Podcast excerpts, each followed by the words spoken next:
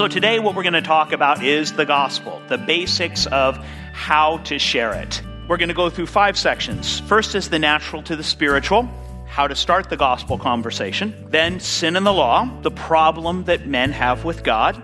We'll go to judgment and hell, talk about God's justice. Four, the cross and the resurrection, God's great gift to us in the gospel. And finally, repentance and faith and what biblical salvation looks like. You're listening to a special episode of Dwell on Truth with Dan Beaudoin preaching at Grace Bible Church in Redwood City. You can watch the live stream video on their website going back to March 13th, 2022, and you could see Dan's sermon notes and resources at yoursoulmatters.org. This show is sponsored by generous Christians who are giving to open air campaigners in Northern California. So may God bless you as you dwell on the truths of the gospel today.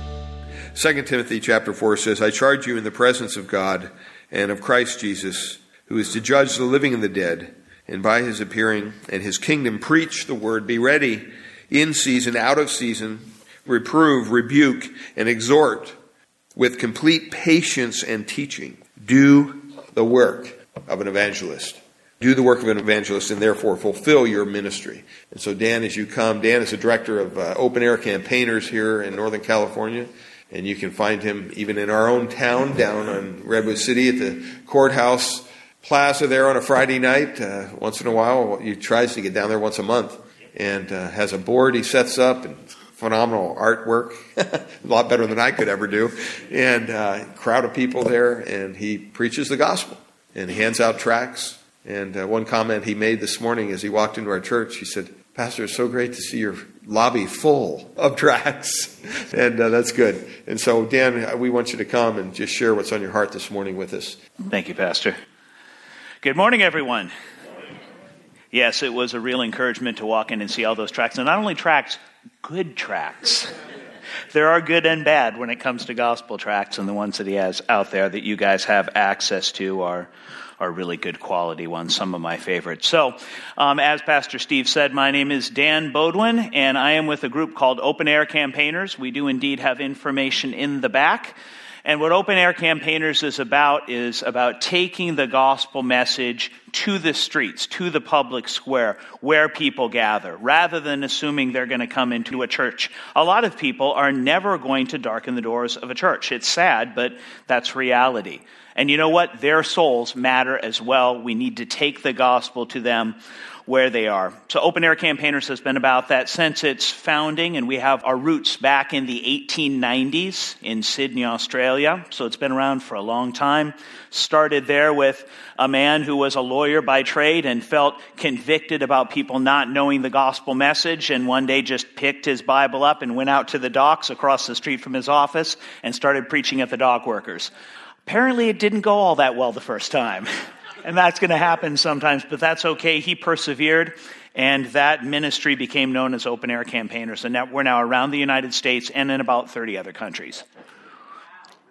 So, and with that in mind and with what you shared in mind, please do be in prayer for Ukraine. We do have a branch in Ukraine, and our uh, branch director and his family are right near Kiev. And last time I heard, they were, you know, just barricaded in their house, hoping a bomb didn't fall on top of them. Um, and if you want to get a little more idea of what's happening, what the church is doing in Ukraine, my ministry partner, um, Brenton Powers, and we do a radio show together, a weekly radio show called Dwell on Truth. He spent three years as a missionary in Ukraine. And a week ago, on a radio show, um, he interviewed by internet several pastors that are over there on the ground now in Ukraine and so if you want to get an idea of what it's really like and what the church is doing to respond, I encourage you to check that out. I mean, I wasn't involved in that particular show. I just let him have it because that's his background and I was hugely encouraged by it. So I encourage you with that. So today what we're going to talk about is the gospel, the basics of how to share it for those of you who may be thinking about this and saying, okay, this guy's an evangelist, he goes out and does street preaching, I don't have a gifting in that area. I'm not called to be an evangelist. I didn't think I was called to be an evangelist either. For those of you who think you're too shy and too much of an introvert, I grew up extremely socially awkward. You know, very difficult making friends, very difficult. My, my main goal was don't do anything that's embarrassing. To the point where even after I was married, if I was watching a TV show or a movie where one of the characters was in an embarrassing situation, sometimes it bothered me so much I had to get up and leave the room. So what I do, I don't do in my own strength. I really don't. If I can do this by the grace of God and by the power of the Spirit, any one of you can as well. That doesn't mean you're called to be an evangelist, but every Christian is called to share the gospel. And any one of you is welcome to come out and join me on the streets and kind of get some experience. And, and hey, go out there, make all your mistakes with strangers you're never going to see again. then you'll be better prepared for those situations with family and friends and people at work and things like that. So what I'm planning to do today is give you guys some introductory information, um, some things about the approach, some important points, and then I'm going to give you a short gospel presentation, and then we're going to pull it apart piece by piece and talk about each piece and how to share them.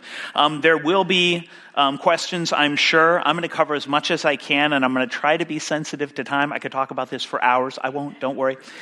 Um, but if you have any questions that don't get answered, please come and talk to me afterwards. And I'll also be uh, willing to share more about my ministry, talk about you guys coming out onto the street, how to partner with us financially, but we can talk about that later. Right now, I want to encourage you.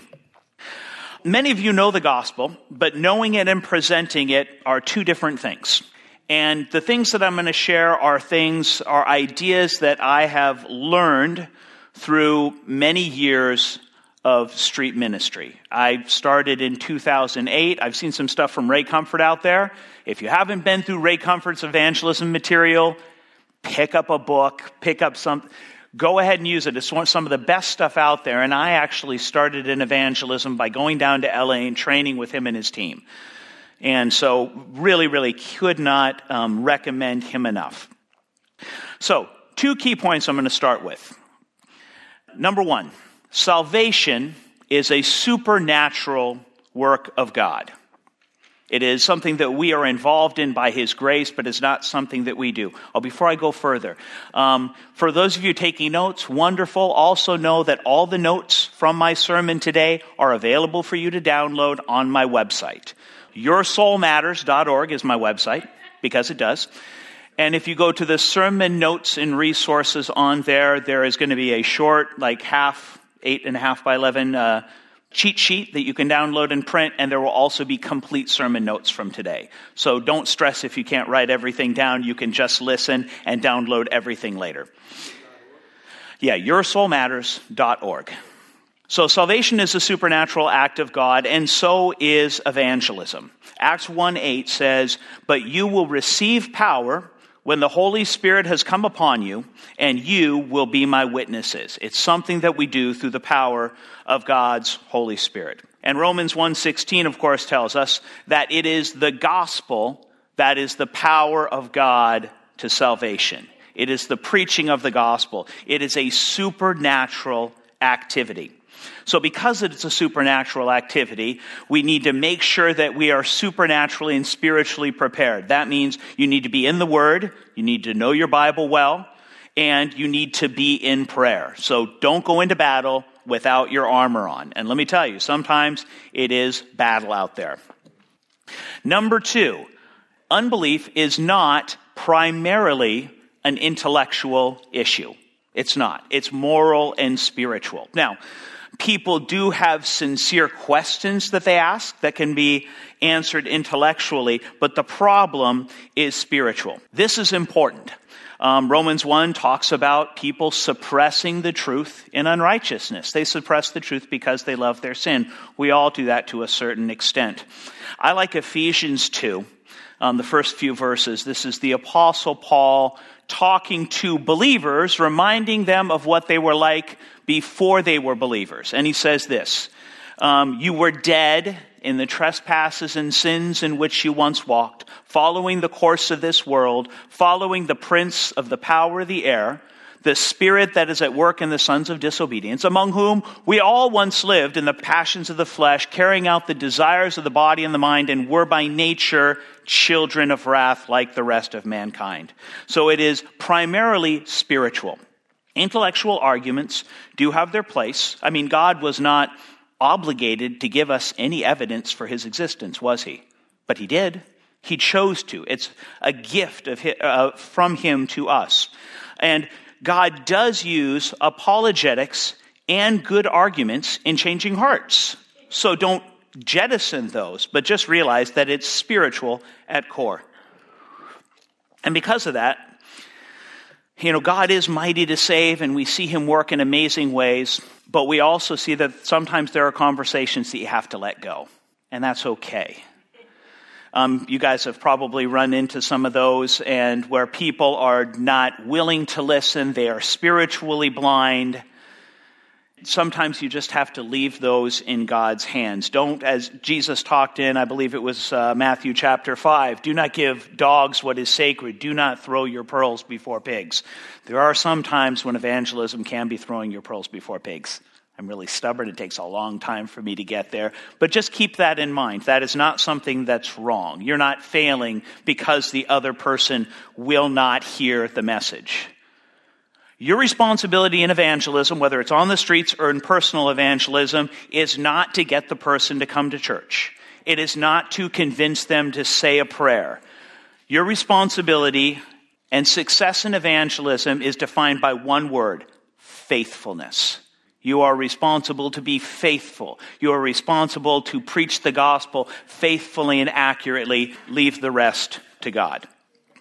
So, two big points. Please remember those. Now, let's talk a little bit about the approach, the kind of what to do and what not to do when you're sharing the gospel. Um, first, the gospel is not a sales pitch, it's not just a presentation, it's a conversation. It's not backing somebody into a corner and going through a list of bullet points. It's much more than that. So make it conversational, be friendly, be personable, be genuine. Um, you don't need lots of time, or this is important. Have you guys heard the phrase, you need to earn the right to share the gospel?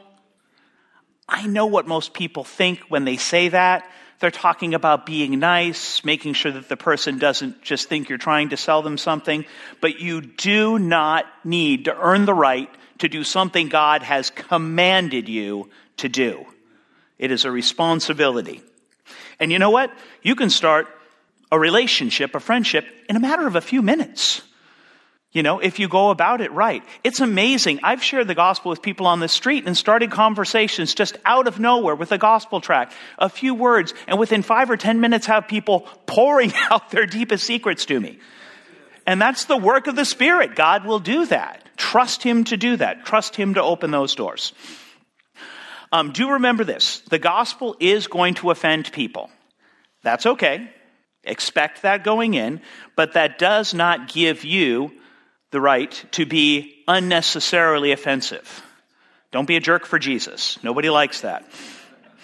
So be careful in your approach, be kind in your approach. Remember what 1 Peter 3:15 says, always be ready to give an answer to anyone who asks you to give a reason for the hope that was in you, but with what? Gentleness and respect.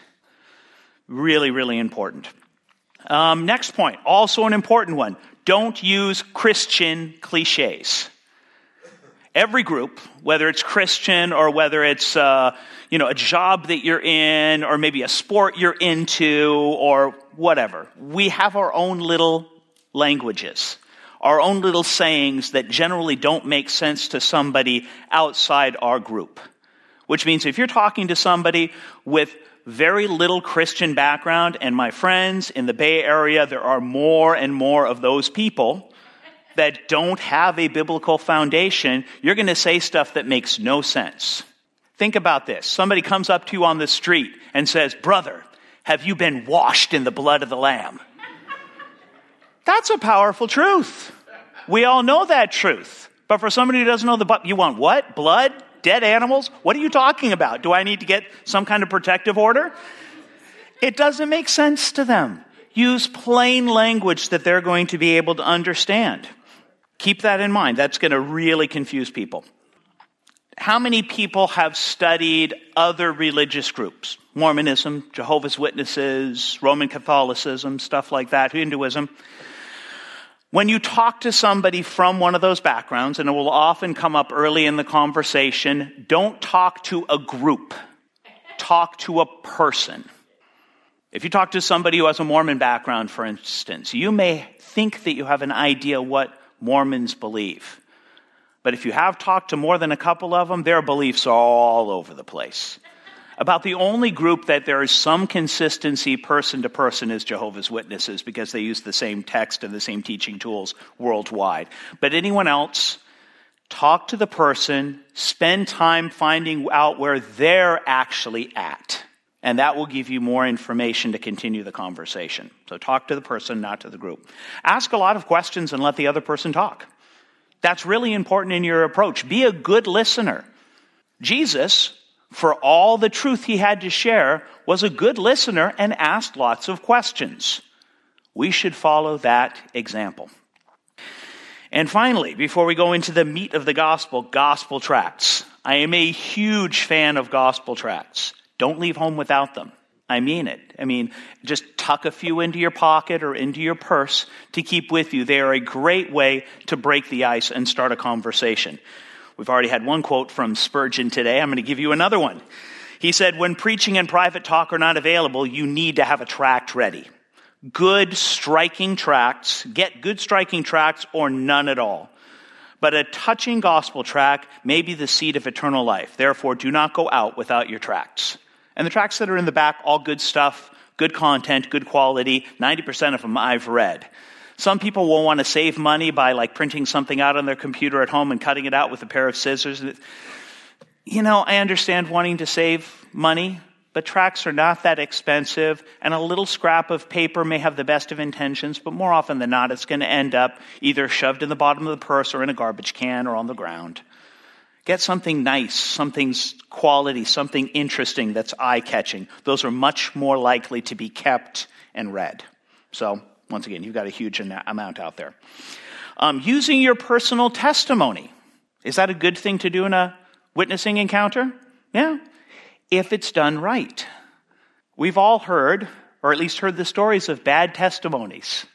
You know, where the person just goes over the top to express how bad they were and how good they are now with just a little bit of help from God, but mostly from what they did. You know these kind of things that we're talking about, right? You've heard them before.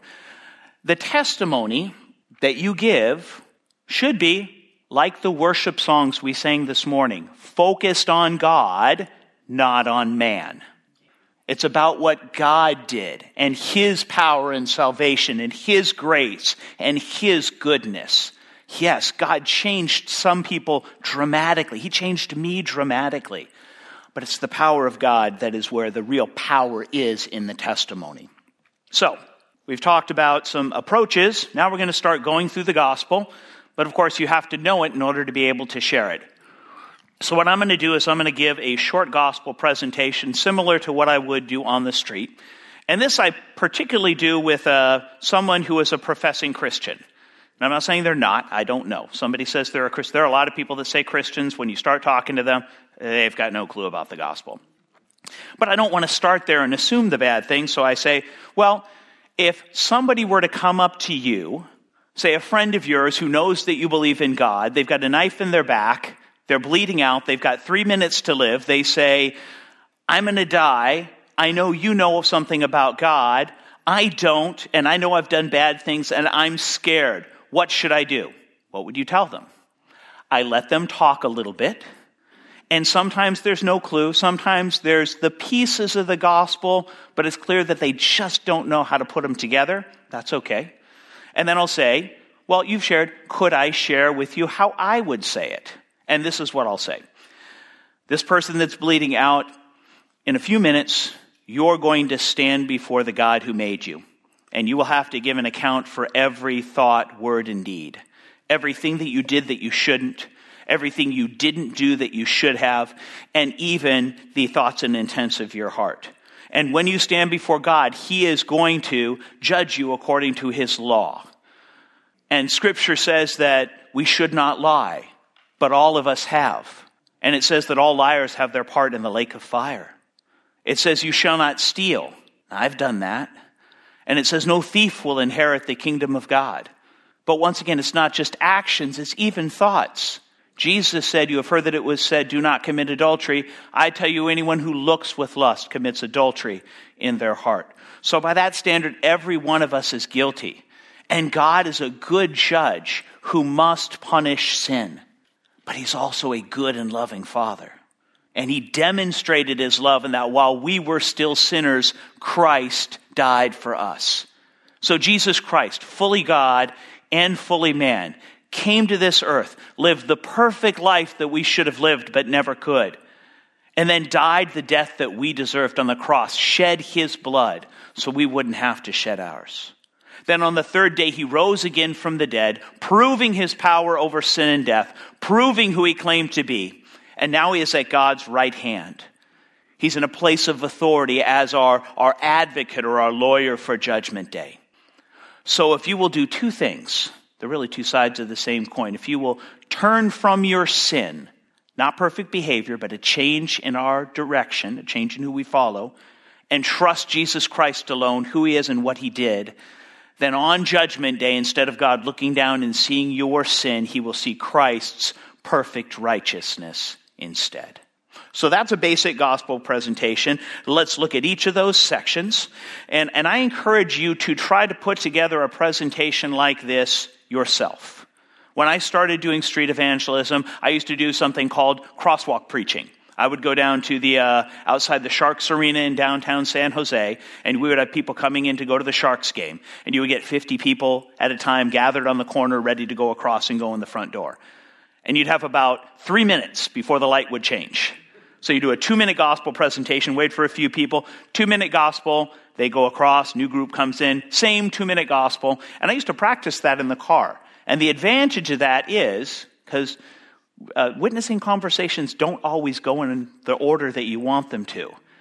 By practicing that way, you get the basics down so solid that if you get thrown off course in a conversation, you're, you can think, and, oh, I know where I need to go back to, and you can pick up right where you left off. Very valuable skill to have. I encourage you guys to do that. Just while you're driving, you know, time yourself. Two minute conversations or while you're in the car. So, we're going to go through five sections. First is the natural to the spiritual, how to start the gospel conversation. Then, sin and the law. We'll talk about the problem that men have with God. We'll go to judgment and hell, talk about God's justice and the punishment we deserve. Four, the cross and the resurrection, God's great gift to us in the gospel. And finally, repentance and faith and what biblical salvation looks like. So first, natural to the spiritual. How do you start a conversation? Not as hard as you think. Spiritual subjects come up all the time in conversation. What you need to do is train yourself to listen for them. For instance, if somebody says uh, a statement like, you only live once, does that have spiritual implications? Absolutely. Well, yeah, we only live once. What do you think comes next? What do you think comes after this life? Nice, simple question. Not offensive, not accusatory. Or, hey, it's better than the alternative. What is somebody talking about? Well, I'm still alive even though I'm having a horrible day. Is it better than the alternative? Kind of depends on where you go after you die, don't you think? Do you have any beliefs on that? I would love to hear about your spiritual background. Something like that. Doesn't have to be overblown, over the top, you know, just conversational. This is one of the things that I think is important. I mean, it's nothing wrong with being direct, and we as Christians need to do something that I've been taking to calling decompartmentalization. You see, you've got one compartment over here, and this is how you talk to your Christian friends. And you got another compartment over here, and this is how you talk to your secular friends. Why shouldn't those two be joined? Why can't you be the Christian you all the time? Not over the top, not banging people over the head with the gospel every time you get a chance, but just be the Christian you. If somebody says something that's bothering them, you know, hey, I was listening to this sermon the other day, and, and I think some of the things that I heard could be encouraging to you in this situation. Could I share those with you? You know? Or, ah, I was going to go political. I'm not going to go there. because there are theological implications to political actions that are going on now. We know that, but then that adds another layer. Anyway. Um, but we want to listen to those things that people say that have spiritual in, in implications and use those as opportunity to start a friendly, relaxed conversation that may lead to ultimate truths. Does that make sense? Yeah. So really work on that. Think about how can I make the Christian me and the secular me, how can both of those be integrated all the time? And see what God does. God, in my case, has given me some amazing opportunities to share gospel truth in work environments. I still work part time. So, natural to the spiritual. Let's talk about sin and law. We got to start with an important biblical truth, and that is we are by nature, we human beings by nature have a problem with God. We are lawbreakers. We need to talk about God's law. And an important point to remember that can throw us off, because it throws unbelievers off, is that God's law is not arbitrary. He didn't just decide on a set of laws and put them there for no reason. It's like, let's see how many hoops we can get these people to jump through. It's not like that. Every law that is in Scripture is going to go back, I believe, to one of two things the nature and character of God and his design and purpose in making us. Think about Ten Commandments. Why is lying wrong? God is a God of truth. We are his image bearers. When we lie, we do not reflect him as we should. Why is stealing wrong? Once again, we are image bearers of God. God is our provider. We should trust in Him for what we need. And when we steal, we take from somebody else who is also an image bearer and hurt them. Why is homosexuality wrong? That's a tough one. No, not really. God created gender and sex as beautiful things. Sex is His idea. And it is to be enjoyed within a particular context and he knows how it was designed. He knows what, how it, things are supposed to be used. And it's supposed to glorify him. So if we look at sin that way, it is really helpful. So, what does God say that he is like? This is really important. And I like to go to Exodus 34. We know the story. Moses gets the Ten Commandments from God. He's at the top of the mountain. Moses says, I want to see your face. God says, No, I'm too glorious. You'll die. He's hidden in the cleft of the rock with God's hand over him and he passes by. And then it says a really interesting little passage. It says, Then the Lord descended in the cloud and stood with him there, and the Lord proclaimed the name of the Lord. So God is saying, This is what I'm like. And what did he say?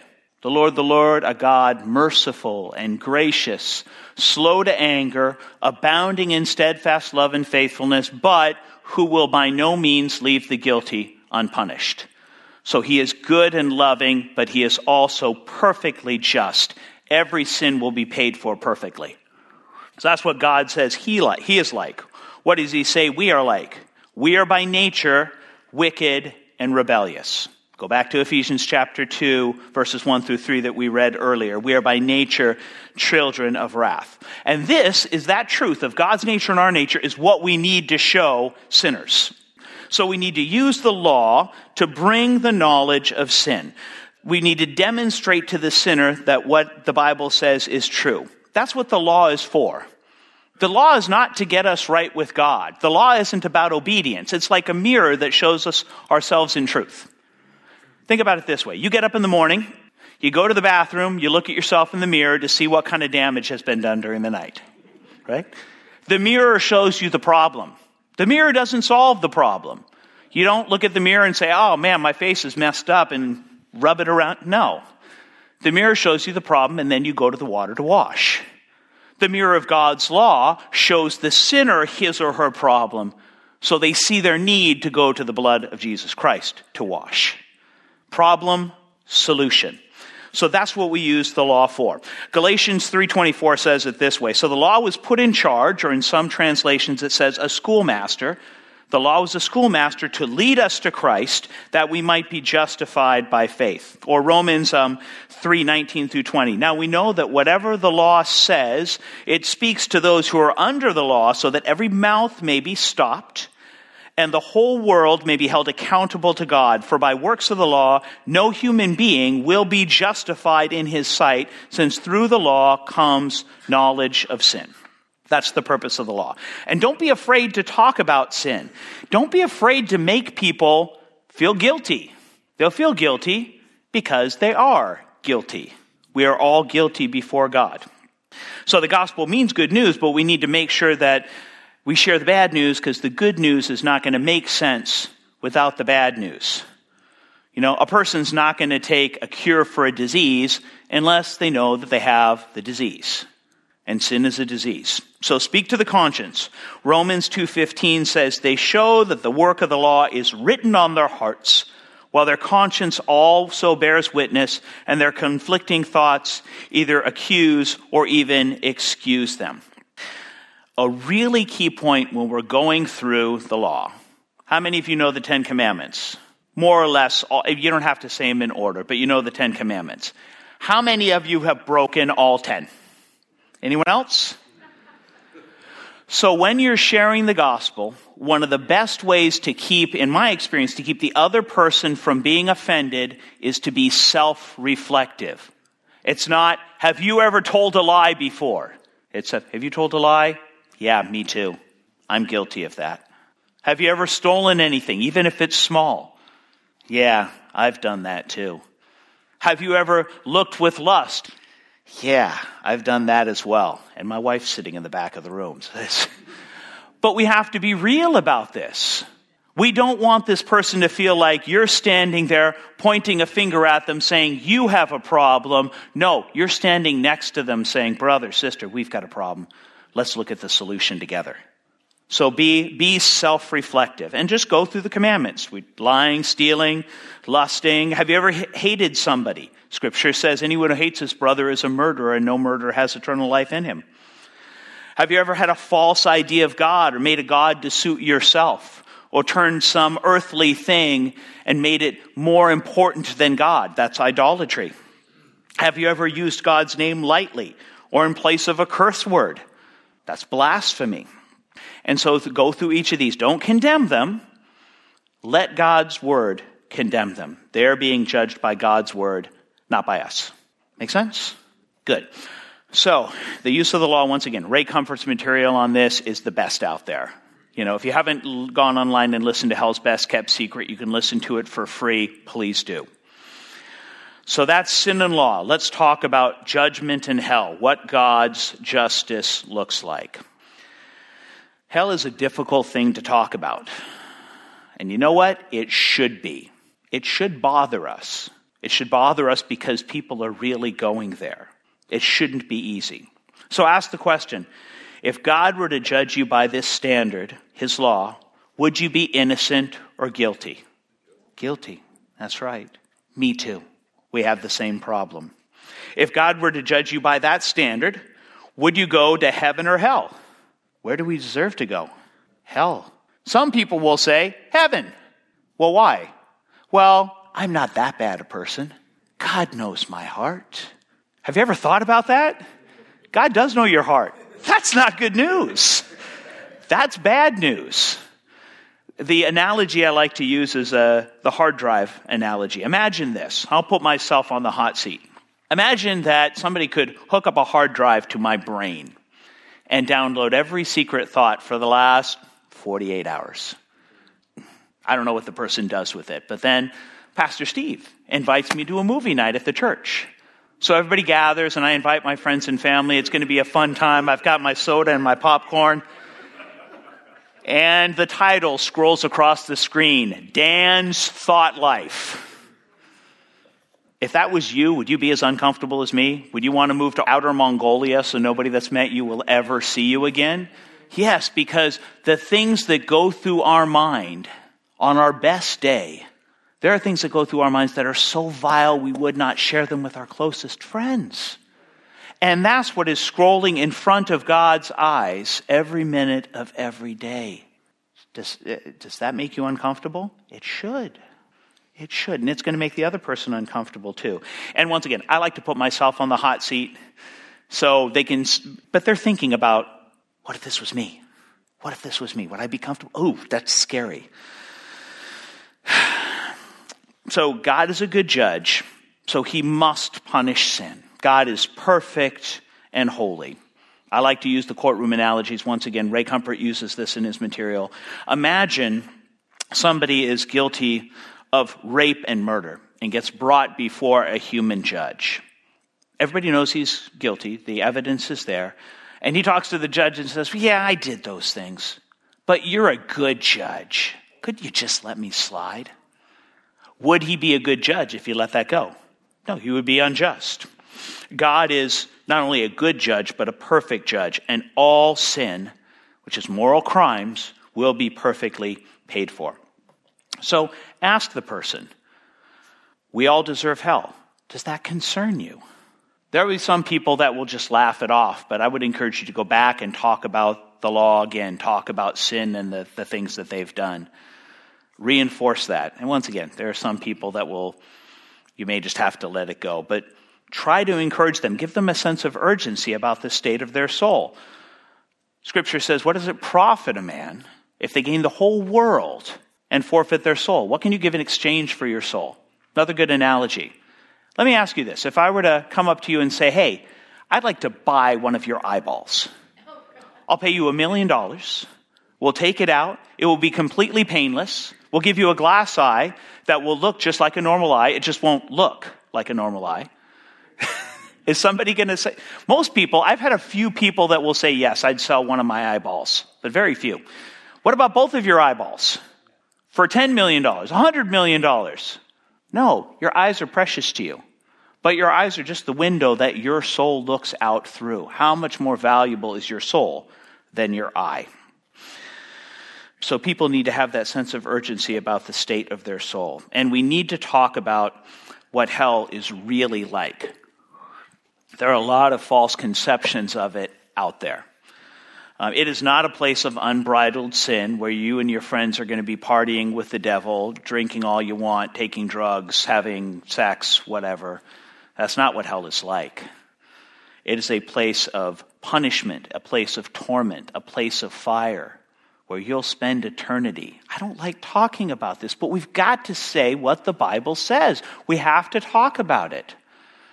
And it's not even a place, this is, I even hear this from pastors. You don't want to be go, go to hell and be tortured by the devil and his demons, do you? Does the devil get to torture you in hell? Is that his domain? No, it's God's domain. That makes it even more frightening. Revelations 14, 10 and 11 puts it this way. It says, He will also, this is talking about those who receive the mark of the beast. He will also drink the wine of God's wrath, poured full strength into the cup of his anger, and he will be tormented with fire and sulfur in the presence of the holy angels and of the Lamb. And the smoke of their torment goes up forever and ever. This is important because there's also that people talk about, instead of hell, they talk about being separated from God. Yes, we're separated from His goodness and grace and mercy, but we're under the weight of His wrath. I would really discourage you from talking about separated from God because people who are unbelievers that hate His law want to be separated from God, but they don't understand what that entails. Does that make sense? So, talk about hell and judgment. Do not avoid making the person fearful. Fear can be used badly, but fear is not necessarily a bad thing. Like guilt and pain, it is a God supplied warning system to wake us up and make us t- pay attention, to tell us that something is desperately wrong. Fear is not the ultimate goal, but it is and should be an appropriate motivator. Proverbs 9:10 says the fear of the Lord is the beginning of wisdom and the knowledge of the Holy One is insight. Or Matthew 10:28, do not fear those who kill the body but cannot kill the soul, rather fear him who can destroy both soul and body in hell. Oh man, there's so much I could go over. But let's go from the bad news to the good news we do need to help people feel the weight of the bad news, but we do not want to leave them without hope. So, the good news God is not only a just judge, but a loving father. And he demonstrated his love not by choosing to ignore our sins, which would make him unjust, but by paying for them through the sacrifice of Jesus Christ. So the cross of Jesus Christ is the ultimate example, the ultimate demonstration of both God's justice and hatred towards sin, and at the same time, the ultimate demonstration of his love and mercy. Think about how amazing it is that the God who created us would choose to come and live among us for our sake. I like to contrast Hebrews 1 with Philippians 2. Hebrews 1 describes Jesus this way it said, He is the radiance of God's glory, the exact imprint of His nature, and that He upholds the universe with the word of His power. That God, Philippians 2 says, did not, though he was in very nature God, he did not account quality, equality with God a thing to be grasped or held to, but emptied himself, taking the form of a servant, being born in the likeness of man, and being found in human form, he humbled himself even to the point of death on a cross. That is a good God. He could have simply given us justice. Instead, at great cost to himself, he chose to offer mercy. Romans 1, or I'm sorry, Romans 5 says, But God showed his love for us in that while we were still sinners, Christ died for us. Since, therefore, we have now been justified by his blood, much more shall we be saved by him from the wrath of God. What an amazing thing. The cross can also be explained, and this will help people wrap their brains around what's going on here, as a legal transaction the fine for our sin paid in Christ's blood. We can go through Isaiah 53, has a tremendous amount of, to say about this, but I like connecting with Colossians chapter 2. Once again, using the, uh, the uh, courtroom illustration. Imagine somebody has that guilt for rape and murder, gets brought before a judge, all the evidence is in. The judge gives him the maximum sentence. He says, You need to pay a million dollar fine or you're going to spend the rest of your life in prison. He doesn't have a million dollars. Just as he's about to be dragged away by the bailiff, someone he doesn't even know comes in and says, Wait a minute, this man or this woman, they're my friend. I love them. I don't want them to go to jail for the rest of their lives. I'm going to pay their fine. Writes a check for a million dollars, hands it to the judge. The check's good, he's got the money in the bank. Now, that criminal, he's still guilty. Can he go free? Why? There was a legal demand. The legal demand was satisfied. Colossians chapter 2 says God satisfied the legal demand of the law.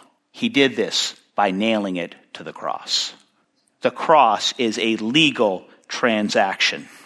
Jesus, the God man who is of infinite value, lived the perfect life and willingly died the perfect death, providing the perfect sacrifice for our sins. And this is why Jesus Christ is the one way to right relationship with God, why Christianity is exclusive. You'll get this question a lot if you share the gospel. How many of you have gotten that question before? Yeah, I, I kind of figured. Every other faith that exists is a do faith. You have to do this. You have to do that. You have to fulfill this demand. You have to do this sacrifice. You have to go to this place, you know, to do some kind of ceremony.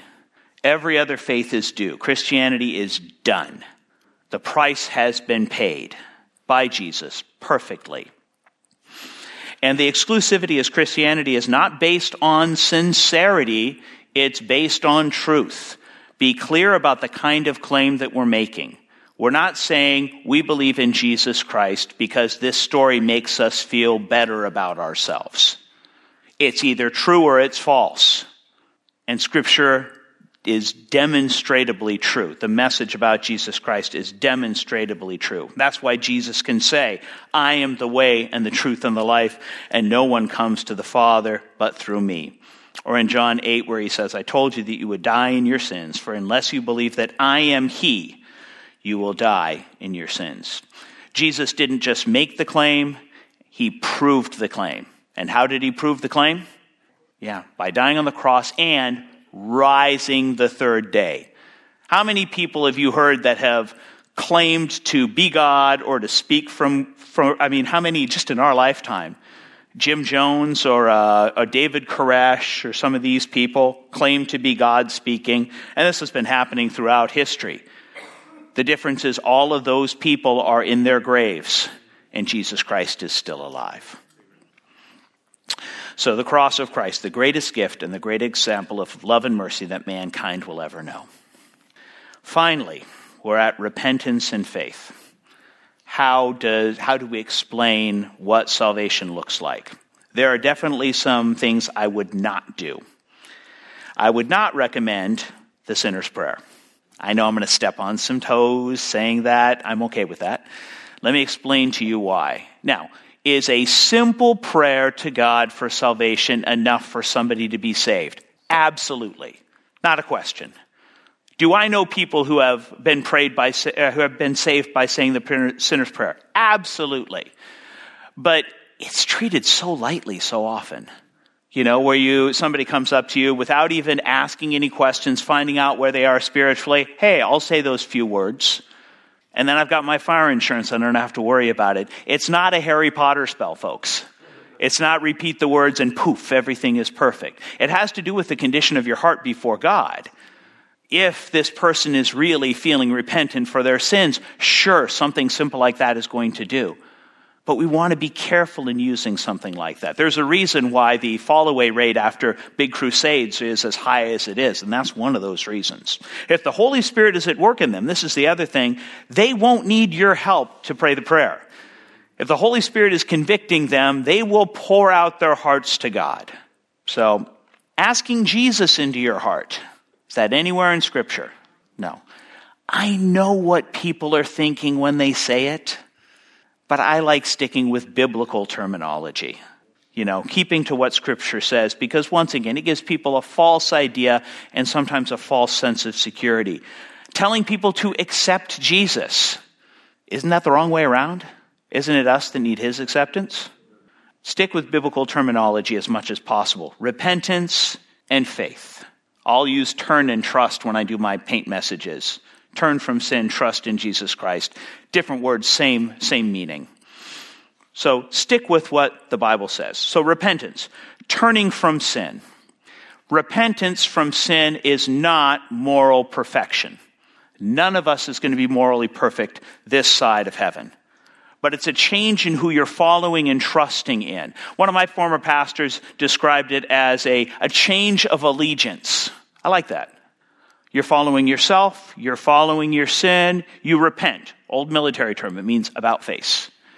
Take your eyes off your sin, fix them on Jesus Christ. And then faith is putting the whole weight of your trust on Jesus Christ, who he is and what he did. So Acts 20, 20 through 21, I did not shrink from declaring to you anything that was profitable in teaching you in public and from house to house, testifying both to Jews and Greeks of repentance toward God and faith in the Lord Jesus Christ. And this entails uh, knowledge of some facts. A lot of people are not going to have perfect knowledge of who Jesus Christ is when they come to faith. That's okay. The Holy Spirit will work in them. But essentially, it's knowledge of the facts, assent to those truths, and active trust placed in Jesus Christ. A, a good analogy, once again, that uh, Ray Comfort uses is the parachute analogy. If you're at 10,000 feet and the pilot comes on the intercom and says, okay, all of our engines have failed, we're going down, there's a parachute under your seat, you need to use that to save yourself. Knowing that the parachute exists, knowing how the parachute works, those aren't going to help unless you strap the thing on your back and put your whole weight, the whole weight of your trust in it. And that's what we need to do with Jesus Christ repentance and faith, and from that comes the new birth, being born again. Got to be careful because that's kind of a little Christian cliche too, isn't it? But it really is talking about a new birth, a mind and a heart changed by God. And that's what we want to see in the people that we're talking to. Um, Jesus said, unless you were born again, you cannot see the kingdom of God. John 3 3. Um, this reminds us again that salvation is a supernatural act of God, something that He does. Um, I like to go to Ezekiel 36. I think this describes really well what the salvation process looks like or the changed heart, even though it's Old Testament. And it says this it says, I will sprinkle clean water on you, and you will be clean from all your uncleanness. And from all your idols I will cleanse you, and I will give you a new heart, and a new spirit I will put within you. I will take the heart of stone from your flesh and give you a heart of flesh. And I will put my spirit in you and cause you to walk in my statutes and obey my laws. So, I've eliminated the sinner's prayer. I've thrown some of these other stuff out. Well, how do you talk to somebody about coming to know Christ? Is there a prayer? There actually is. Psalm 51. If you guys are familiar with it, this is the, the psalm that was written by King David after the incident with Bathsheba, after he had been called to account by the prophet of God saying, You are the man. And he wrote that. I wish I, I wish I had time to read it this morning. I don't. We're already running late.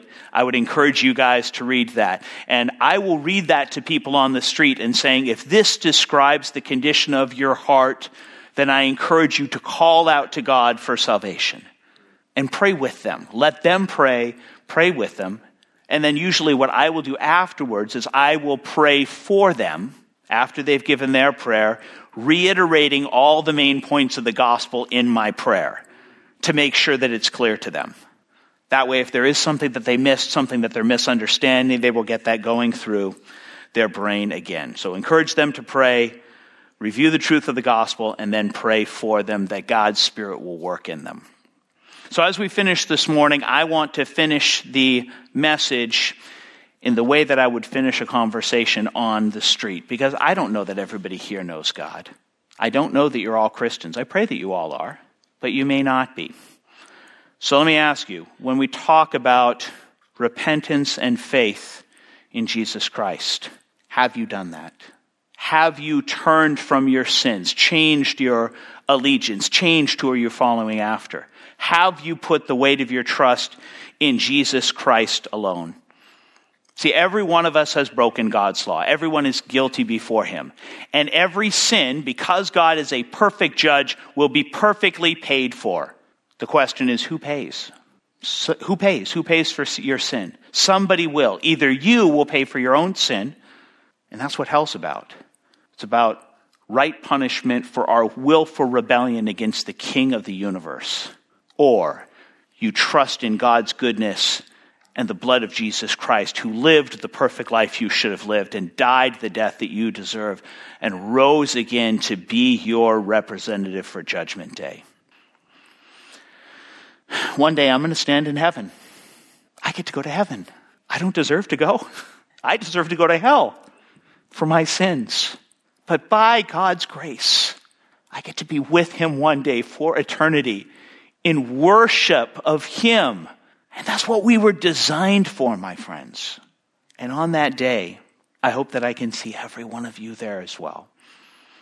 So if any of you have a doubt or a concern, you're not sure where you are, or maybe just have questions, maybe you're not there where you're ready to make that salvation confession yet, but you have questions about who God is and what He's like, please come and talk to me afterwards. I'll spend as much time as I need to to help you answer those questions.